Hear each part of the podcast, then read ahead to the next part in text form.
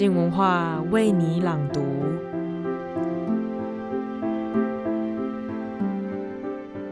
周二早安，今天是书评的日子。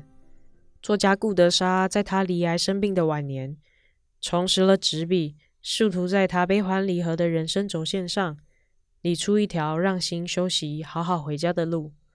压抑了大半辈子的话，历经了母亲的情绪、丈夫的背叛以及生活上面的难过，她终于在最后找到了一条能够温柔回望生命的可能之路。一起来听听黄宗杰分享顾德莎的《说吧，记忆》这本书。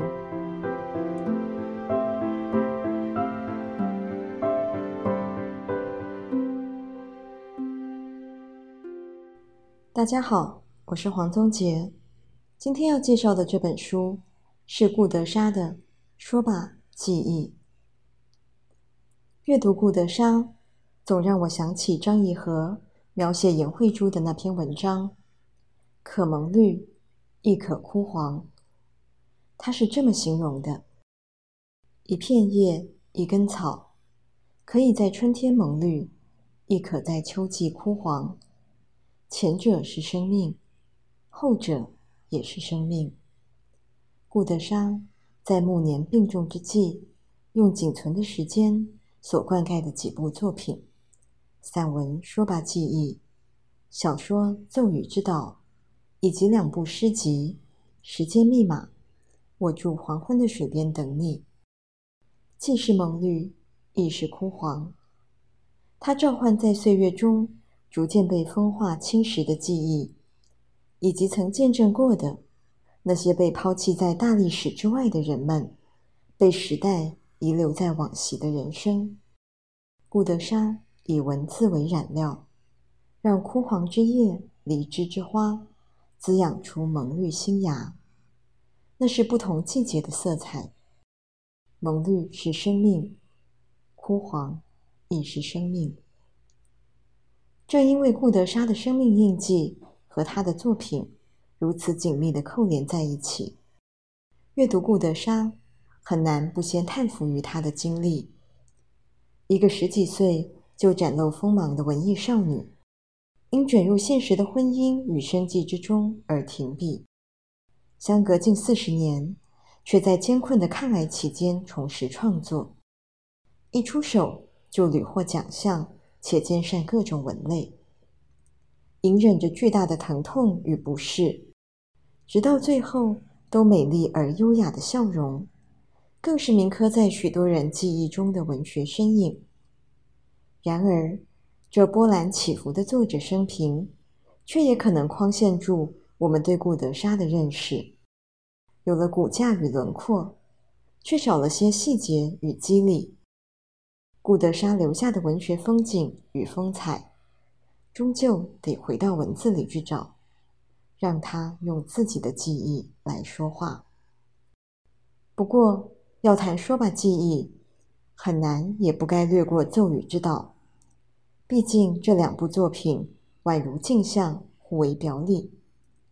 先出版的《骤雨之道》，以八零年代台湾纺织业的兴衰为核心。交织出卷入这个庞大产业链中不同位置与角色的男女，如何在欲望、人性与命运中挣扎求存的故事。虽是短篇小说集，但顾德莎在自序与访谈中均指出，这些故事是她自身在纺织业工作十余年，目睹台湾在经济奇迹背后，辛勤的劳动者。与土地所受到的伤害，想为这些连名字都不会入册的人留下的记录。因此，他为那些鬼魅般的身影立传，尤其聚焦于常被视为资方的中小企业处境。每篇小说的人物看似独立，却又有着幽微的隐性连结。他如手捻线般将真实与虚构编织成文。不只填补了台湾文学史上产业小说的大片空白，也留下许多既是他们，也是我们的足迹。虽说小说无需对号入座，但无可否认的是，读完《说吧记忆》，对奏语之岛当中若干角色的经历，确实会有更加了然于心的感慨。例如《六月雨》中，那位因误判与仁厚，让染整厂以股抵债，最终不堪负债而走上绝路的毛衣厂老板的原型，无疑正是《说吧记忆》当中顾德莎以惋惜的口吻提到的性格里的仁慈。让他走向死亡之谷的流走，游走于两种不同的文类之间。顾德莎用小说揣想他的犹豫和心情，想象他临终前对自己的误判惊慌，对人性的丑陋痛心，对无法应付的状况愤怒的绝望。用散文旁观这位待己如女的老板，如何在大环境的变化中，逐步走向黑暗深谷的过程，在回望中既有惆怅，亦有清明的洞察。另一方面，他更在刘总的故事中看到自己的影子。他们画的每一条线，都到达一个无法拯救的工厂。刘总没有拒绝，一路往前，看似没有选择，其实是性格里的弱点。让他没有拒绝这个游戏。婚姻生活其实也像这样的过程，每个转折点都必须下决定。我和 C 的婚姻，每次的方向选择我都在场。创业、出去上班、扩厂，我都点头同意，所以最终的结果，我自然有一半的责任。他穿透表象的经验差异，直指许多人生际遇背后的同质性。刘总的故事遂成为自己故事的不同版本。如果说小说是用他们的故事带出那些我们遗忘的记忆，散文就是用我的记忆阅读他们我们的生命，透过文字与叙述把生命重走一次。隔了一些距离的回望，就有可能如同叙事治疗的概念所强调的，让叙述在旧有的框架中长出新的故事线，让过往的经验在当下产生不同的意义。用这样的角度来阅读《说吧记忆》，会发现，在极度节制的情感表达之下，有更多尽在不言中的感怀。那些轻描淡写、点到即止的伤害，背后往往是累积了几十年的沉郁，是梳理不开的纠结。即使在写作的当下，也未必是放下过往，而是一方面，在生死面前，有些人事爱恨，因此有了不同的重量；另一方面，若我们真的愿意放手，让记忆开始说话，当那些长期压抑，掩埋，不愿记起，不想诉说的部分逐渐浮现。我们看待自己与情感关系的角度，或许也会发生转变。因此，若自我书写有所谓的和解或疗愈的作用，那些和解与疗愈，从来不是连续剧皆大欢喜式的大团圆结局，而是宽容的理解之可能，无论对自己或别人。皆然，但是让记忆说话，并没有想象中容易。若我们从最初就不愿记住，日后该如何想起？如同他在《时间密码》中的那首《冷战》，我们习惯隐藏斑驳的纹理、潮湿、燥热交织的心情。为了生存，我们奋力在心情的角落。种上一株沉默的花，为了生存而种的沉默之花，绽放了许久，或许从来不曾凋萎过。那些说不出口、难堪的心事，遂化身为蛇，爬进梦境之中，让他无法喘息。在说吧记忆的自序中，他形容遗忘也是一种恩典，但蛇的存在。说明了记忆并未被抛弃，只是幻化为难以轻易辨认的形象。事实上，有本书为人称道的呈现嘉义地区庶民记忆的若干篇章，就可窥见记忆力在其中扮演多么重要的角色。无论东门圆环的玉仔冰和皮甘蔗，或是东市场的玛丽饼店、腌渍店、旗鱼羹、粉果冰，以及擦春卷皮的摊贩，从空间方位到贩卖品相，所有细节他都能娓娓道来。若说这些庶民日常生活史的回忆有如素描，相形之下，他对成长过程中家庭冲突的描述，几乎只是水墨画般的淡笔勾勒了，领受不到遗忘的恩典，因此他用另一种恩典取代，那就是写作的人是有福的，可以一再更正对人生的看法。说吧，记忆确实是他的更正之书，他强调自己用爱更正了忧伤，但更困难的。其实是用述说更正了沉默，用理解更正了伤害。走过无数的黑暗幽谷，书中最直接表现出她曾经有怨的记忆，自然是母亲与丈夫带来的痛苦。自幼不断被母亲嫌弃批评，这些听起来充满恶意的话，像雕刻似的，一天一刀，久了。便形成心中的凹痕，加上不愿顺服的倔强性格，许多时候因此让母亲从话语的暴力进一步转为肢体的暴力。但如今回头看这段过往，她两度提到，当年的我没有能力去理解一个再嫁的女人心中的焦虑，不是用女儿的身份，而是用女人的角度去想象那样的不安。曾经的伤害不会因此消失，却为固着的关系打开一个通风口。除此之外，赌桌上的母亲带来的自卑感，让她选择早早离家，投入婚姻，致力成为比妈妈更好的妻子，却一脚踩入了另一个深潭之中。早在丈夫外遇之前，她就已经发现。自己的婚姻宛如不合脚的鞋子，丈夫其实并未改变。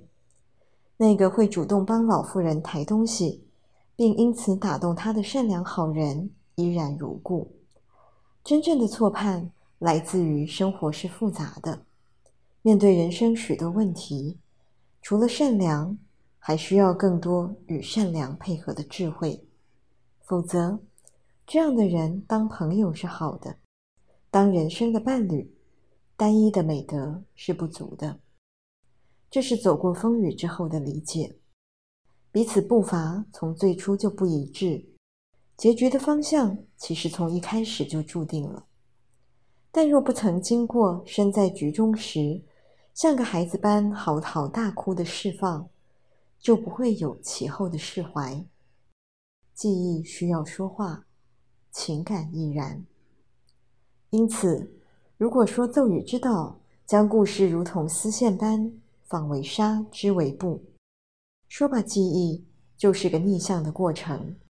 它拆解看似完整的衣料，一股一股还原到关系的起点、记忆的起点，从而让经验有了更正的可能。于是他发现，那个想要成为比妈妈更好的妻子的想法。其实是把风车当成巨人的唐吉诃德。我复制妈妈的霸道，她用暴烈的语词，我用冷酷的沉默。我们的目的一样，都想改变别人。我们试图逃离的，往往是一部分的我们自己。母亲是自己的镜影，我们都被恐惧控制，碍于强烈的自尊心，以一种病态的方式掩饰。只是我们用了不同的面具。当然，这不免令人好奇。书中有许多顾德莎试图与母亲验证记忆的段落，不只是那些她未曾参与过、只能透过猜测与想象的生父和母亲之间的故事，也包括一些她记不清的、只残留画面的生活片段，但是他并未求证那些他更正了的新理解。母亲当年身为再嫁女人的不安，沉迷赌桌的那个年代，她心里究竟经历了什么样的挣扎？其实依然是缺乏母亲版本的传想。但这重要吗？其实不重要，因为人需要的从来不是别人的版本怎么说，而是我们自己怎么看。如同他对姐妹们如何与母亲和解的思考和体悟，那一定不是一个大梦初醒，是在面对工作中所接触的众多人之后，持续的反思、理解，终于放下了对妈妈的怨怼。真实人生中的和解没有大梦初醒，也不见得有戏剧性的拥抱或哭泣。那通常是一个缓慢而且没有终点的过程，取决于我们是否愿意选择不同的观点角度，从而看见我们与他人之间如此相似的叠影，看见欲望与脆弱的同质性。那么，改变的种子。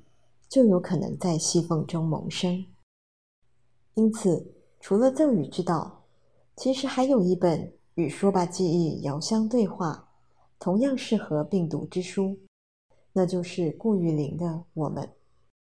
身为与顾德莎共享大部分成长记忆的妹妹，我们的重点虽在透过几位移工的生命侧写，带出外籍移工在台湾的遭遇与困境。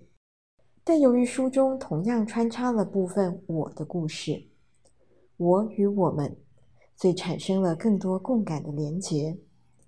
尽管这些回忆篇幅不算太多，但顾玉玲与顾德莎的记忆与叙述，却产生了穿越文本的对照与对话性。例如，当年父母结婚第一年的除夕，父亲慎重地在客厅摆了椅子。要孩子们一一磕头拜年，顾德莎怎么也不肯，这激怒了妈妈。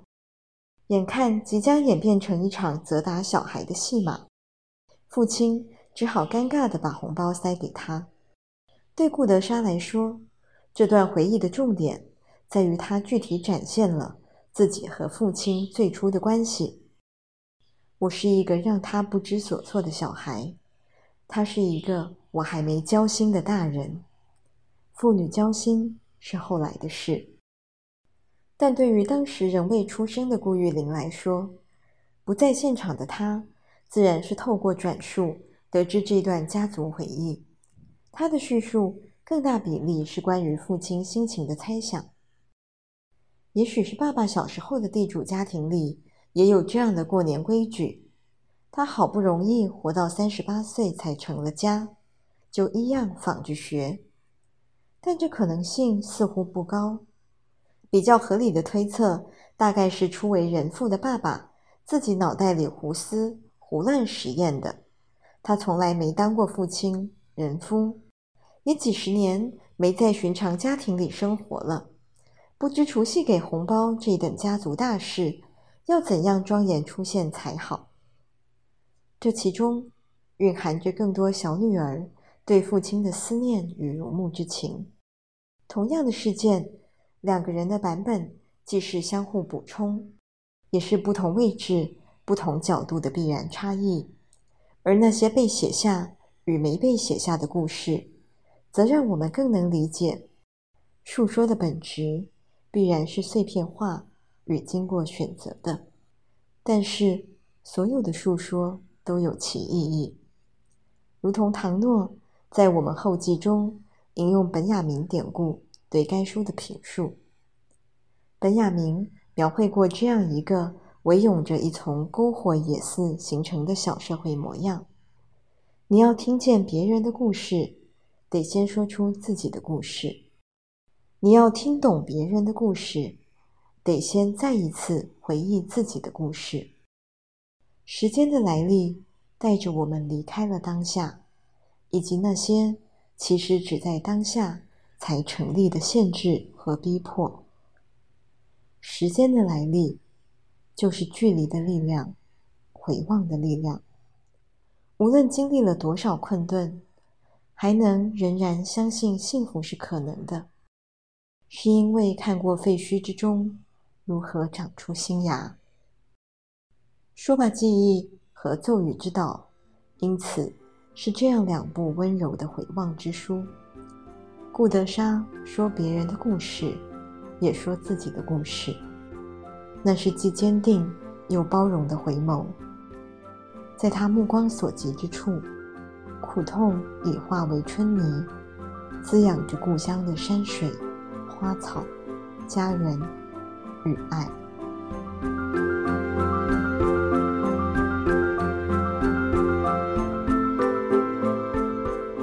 如果要你像顾德莎一样，更勇敢地回望自己的生命，你觉得他会是怎样的模样？